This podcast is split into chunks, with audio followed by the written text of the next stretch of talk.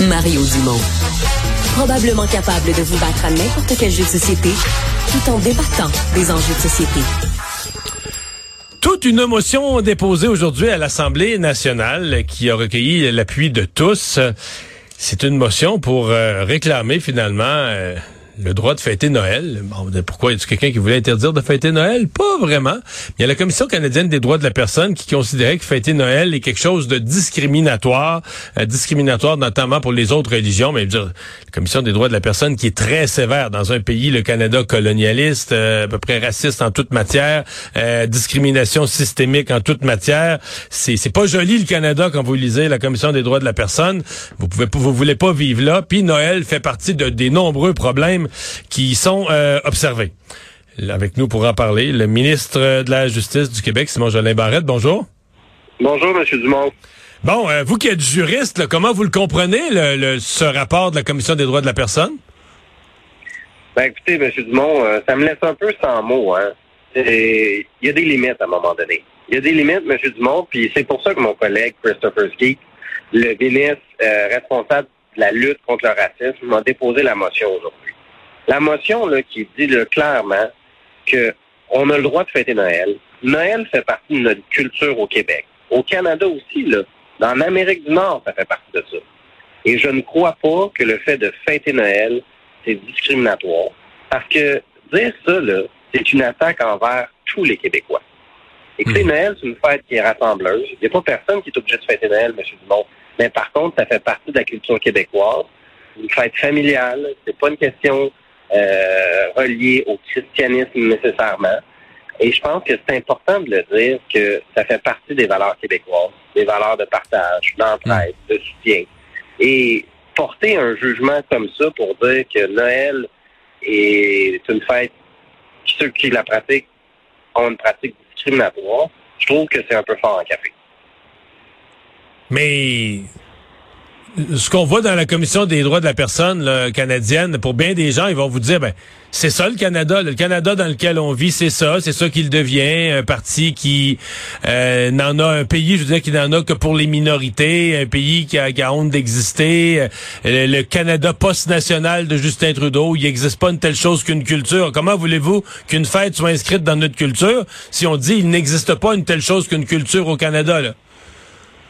Ben écoutez, moi je pense que les Canadiens là sont pas tellement en accord avec l'interprétation que la Commission canadienne des droits euh, fait de la fête de Noël. Puis on n'a pas à s'excuser de fêter Noël, puis on s'excusera pas de fêter Noël. Puis je suis pas convaincu que dans le reste du Canada aussi, ils sont très heureux de voir que la Commission canadienne des droits dit ça. Tu sais, M. Dumont, ça n'a pas de bon sens. Il y a des limites. En Amérique du Nord, là, ils fêtent Noël partout. En Europe, ils fêtent Noël. Puis c'est pas une fête qui est discriminatoire.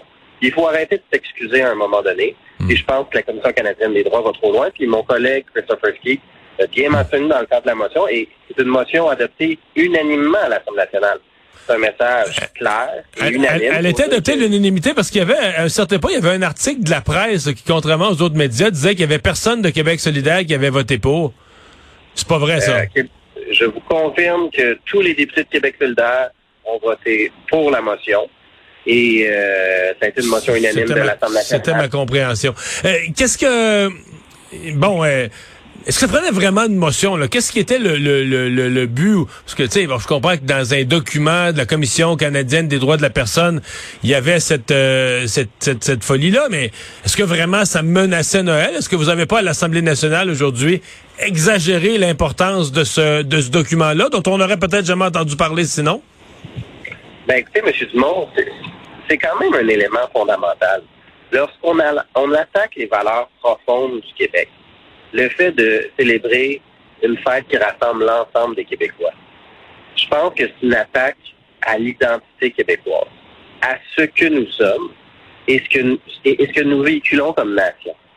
Alors, à partir du moment où on a un organisme officiel du Canada que les Québécois financent avec leurs taxes et leurs impôts pour se faire traiter de racisme, euh, se faire dire qu'ils font de la discrimination, qu'ils sont colonialistes, il y a des limites. Alors moi, je pense que l'Assemblée nationale, puis mes collègues des autres formations politiques l'ont reconnu aussi en adoptant la motion en la votant, en disant, écoutez, les valeurs québécoises elles sont là.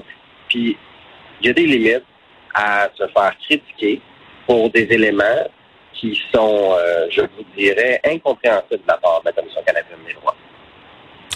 Voilà. Donc, euh, si je comprends bien, vous êtes euh, toute l'Assemblée nationale s'est souhaité joyeux Noël dans l'allégresse après avoir adopté cette motion. Ben écoutez, on ne sait pas souhaiter joyeux Noël, mais c'est fondamental de ce qui se passe présentement. Il faut arrêter d'être gêné de qui on est. Mais M. Trudeau, M. Trudeau a dit que c'était ridicule, lui. Il a dit que c'était un débat, il a dit avec François Blanchet que tout ça, c'était un débat ridicule.